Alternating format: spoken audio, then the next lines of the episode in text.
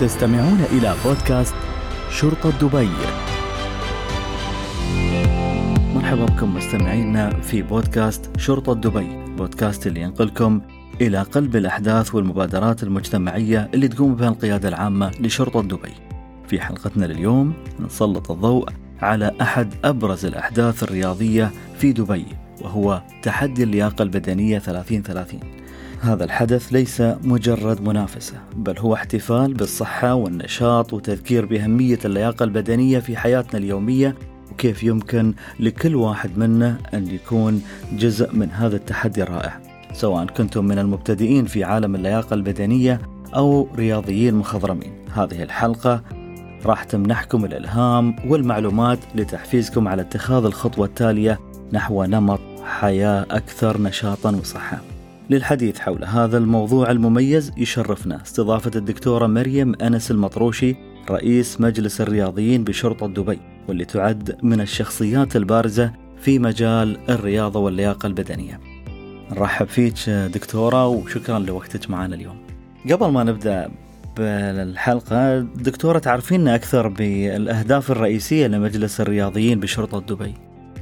الأهداف الرئيسية لمجلس الرياضيين بشرطة دبي هي الكثير من الأهداف وأهمها تعزيز النشاط البدني والوصول إلى شرطة أكثر لياقة وجاهزية بدنية. ثم نذهب إلى الهدف الثاني وهو تطوير الأداء الفني وتعزيز الكفاءة للرياضيين المحترفين والمواهب الرياضية. وطبعا نحن نريد أن نرفع التنافسية الرياضية على مستوى الشرطة ونؤهل المدربين والمرشحين والمرشحات على أسس رياضية عالمية.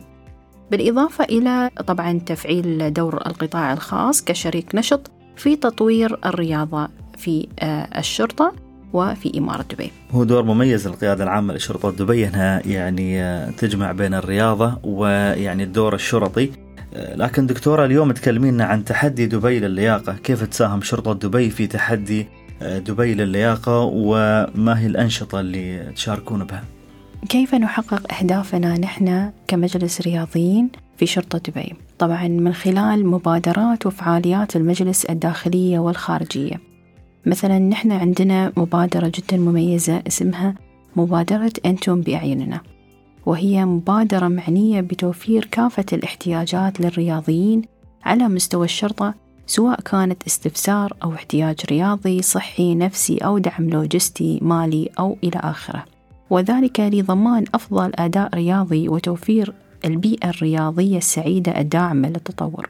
بالإضافة لدينا مبادرة القافلة الرياضية وهي أول مبادرة معنية بدراسة المستقبل الرياضي للإمارات على مستوى الدولة. وهي تنطلق من الماضي إلى الحاضر من حي الشندقة التاريخي إلى أول مؤتمر طب رياضي على مستوى الدولة. ثم قافلة اكتشاف المواهب التي استفاد منها خمس آلاف طالب وطالبة على مستوى الدولة. ثم الآن نحن توقفنا في تحدي دبي 3030 في منطقة الجداف وهي المحطة الأخيرة. بالإضافة أنه تم توقيع عدد لا يقل عن خمس مذكرات تفاهم ونحن ما زلنا في طور توقيع المزيد من مذكرات التفاهم وذلك لخدمة الموظف في الشرطة وتطوير الرياضة بشكل مستمر. وذلك ناهيك عن ذكر سبع مقارنات مرجعية وذلك الاستفادة من التجارب العالمية في مجال الرياضة. ذكرتي القافلة الرياضية دكتورة فراح نأتي على ذكرها. ودكتورة يعني تفيدينا بس أكثر تأثير هذه المبادرة على الثقافة الرياضية في إمارة دبي. نحن كل الإدارات العامة ومراكز الشرطة في شرطة دبي بلا استثناء تقوم بالمشاركة في تحدي دبي للياقة. وذلك طبعا بالقيام بالمشاركة بتحديات رياضية كثيرة ومتنوعة. مثلا عندنا تحديات رياضية مثل الجري السباحة الرياضات البحرية الدراجات الهوائية. طبعا من هذه الأنشطة الداخلية المتنوعة عندنا تحدي مميز هو تحدي 300 ألف خطوة حيث أن قمنا باعتماد تطبيق داخلي وتواصلنا مباشرة مع المطورين الداخليين لهذا التطبيق. لإحداث تغييرات تناسب رجل الشرطة وطبعا نحاول من خلاله كسر الرقم القياسي وهو 300 ألف خطوة في شهر التحدي. وهو تقريبا لما تشوفها هي عشر آلاف خطوة في اليوم. طبعا كما هو موصى به من منظمة الصحة العالمية.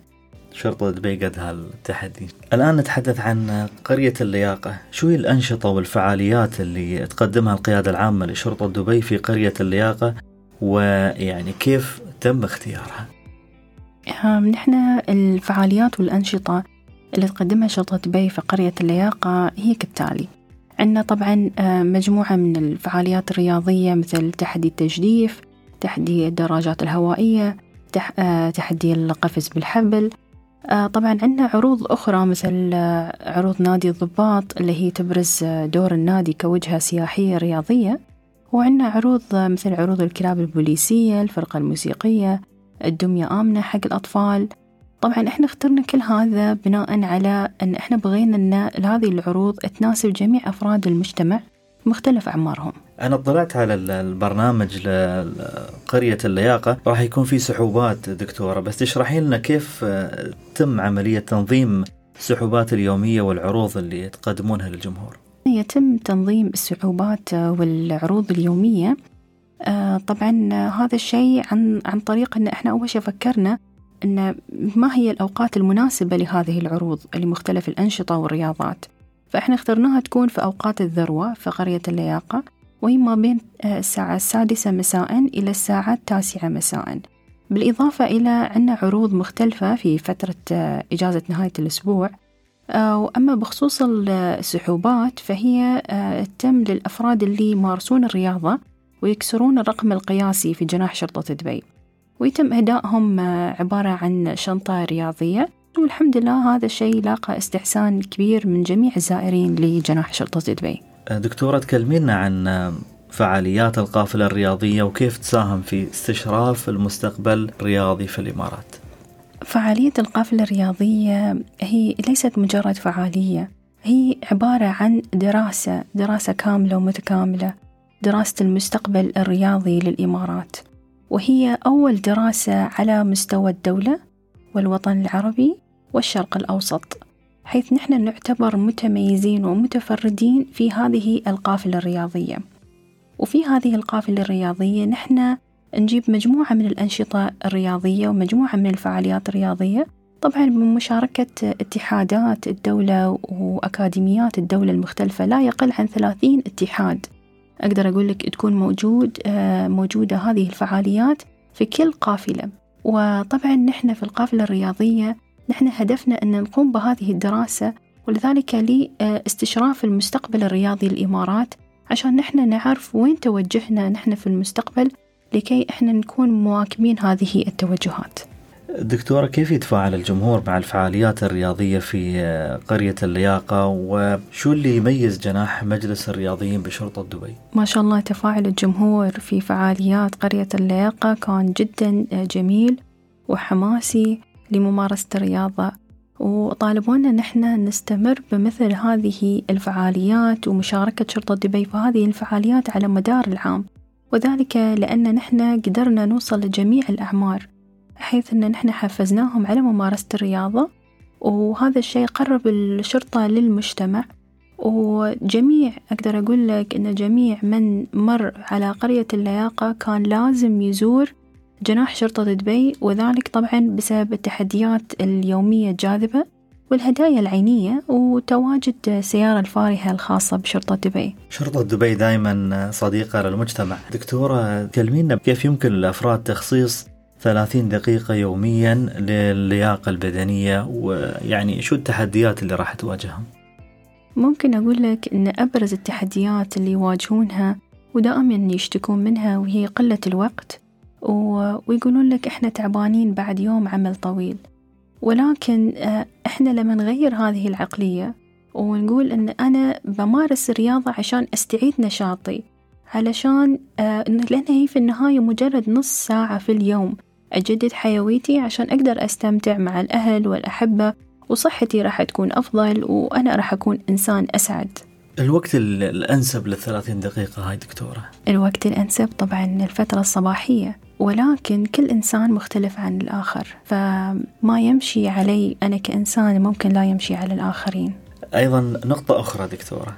الحين كيف يمكن للتكنولوجيا مثل التطبيقات والأجهزة القابلة للارتداء أنها تساعد في تعزيز اللياقة البدنية؟ طبعا نحن الحين في في عصرنا هذا في كثير من البرامج وتطبيقات موجودة على الهاتف التابلت السمارت واتش. هذه كلها ممكن تساعد على ممارسة الرياضة. وغير موضوع البرامج أو الأنشطة الرياضية اللي تتم عن طريق الذكاء الاصطناعي. طبعا في كثير من هذه البرامج التطبيقات جدا مفيدة. ولكن نحن علينا أن إحنا نحذر من التطبيقات والبرامج التجارية اللي هي ممكن أن تؤدي إلى رد فعل عكسي وإصابات فبدل ما تفيد الضر. فهي ما أقدر أقول لك إن هي بديل عن المدرب. ولكن إن إحنا فقط لازم نحذر من نوع التطبيق اللي إحنا نستخدمه ونت... عشان نتأكد من فعاليته. إذا نحذر من بعض التطبيقات والتكنولوجيا بشكل عام. مفيدة مثل ما قلتي دكتورة الساعات. دائما ما تشوف حدا اليوم رياضي إلا في إيده ساعة يعني ويركض صحيح. ساعة إلكترونية. دكتورة كيف يمكن قياس نجاح هذه الفعالية وشو هي المؤشرات الرئيسية اللي تستخدمونها في القياس؟ نحن بشرطة دبي أمن المواطنين وأفراد المجتمع واستقرارهم وإسعادهم هو هدف استراتيجي وهاجس يومي عندنا بشرطة دبي. وعشان يكون مجتمعنا هو الأسعد والأكثر أمان القائد العام لشرطة دبي الفريق عبد الله خليفة المري اعتمد الخطة الاستراتيجية المحدثة لشرطة دبي وهي إسعاد المجتمع مدينة آمنة ومرنة والابتكار في القدرات المؤسسية. وإحنا لما نمارس الرياضة الفرد يرتفع عنده هرمون السعادة. طبعا هذا لما هو يكون سعيد ويمارس الرياضة ينشغل عن السلوكيات المضرة فتكون مدينة آمنة ومرنة ونبتكر في قدراتنا نحن كشرطة. آه هذا الشيء يخلينا نوصل لأهدافنا. خطة استراتيجية وتميز من كل النواحي في هذه المبادرة. دكتورة لكل يعني نجاح في تحديات فتحدثينا عن التحديات اللي واجهتكم أثناء تنظيم هذه الفعالية وكيف تغلبتوا عليها؟ دائما إحنا نبي دائما نوصل للمركز الأول وهذا يعني راح يترتب عليه جهد ومثابرة وصبر وتخطيط استراتيجي للمعوقات اللي ممكن أصلا تواجهنا عند تنظيم أي حدث. ولكن إحنا ممكن نتغلب عليه كله بتضافر الجهود والعمل بروح الفريق الواحد. إحنا في النهاية راح نقدر نتغلب على جميع الصعوبات مهما كانت. دكتورة مريم أنس المطروشي رئيس مجلس الرياضيين بشرطة دبي. كيف تخططون لتوسيع نطاق هذه المبادرة؟ نحن في شرطة دبي دائما لازم يكون عندنا خطة مستقبلية. وإحنا لدينا خطة رياضية استراتيجية لبعد خمس سنوات وعشر سنوات من الآن. طبعا نحن هدفنا أن إحنا نبدأ بالمستوى مستوى الشرطة ثم المستوى المحلي ثم المستوى الاتحادي وطبعا ننطلق إلى المستوى الدولي. شاء الله دائما للعالمية. مستمتع معاك دكتورة لكن وصلنا إلى سؤال الختام. كيف يمكن للمستمعين المشاركة في هذه المبادرة ودعم مجلس الرياضيين بالقيادة العامة لشرطة دبي؟ طبعا يمكن لأي مستمع أنه يشارك في مبادرات المجلس أو أي مبادرة تخص شرطة دبي وذلك عن طريق منصة التطوع الخاصة بشرطة دبي أو ممكن يتواصلون معي كرئيس مجلس أو أي عضو في شرطة دبي وطبعا هذا الشيء لبحث سبل التعاون وتطوير المجال الرياضي وإحنا موجودين في الخدمة. نعم دائما موجودين. دكتورة الرسالة الأخيرة اللي توجهينها للجمهور من اللي يعني يرغبون بتحسين اللياقة البدنية ولكن ما يعرفون من وين يبدون.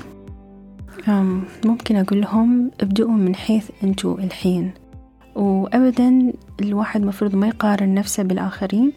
وناخذ الخطوات الصغيرة للوصول إلى المحطات الكبيرة. وأول شيء ودائما لازم نسمع للجسد لجسدنا وروحنا ولما يقولنا إن إحنا نتوقف عن التمرين و... ولا ترضون لما توصلون للمركز الأول. نعم ما نرضى إلا بالمركز الأول. وبهذا نصل مستمعينا إلى نهاية حلقتنا المميزة اليوم من بودكاست شرطة دبي حول تحدي اللياقة البدنية 3030 نود أن نتوجه بالشكر الجزيل إلى ضيفتنا المميزة الدكتورة مريم أنس المطروشي على مشاركتها القيمة والإلهام اللي قدمته لنا اليوم. شكرا دكتورة. شكرا.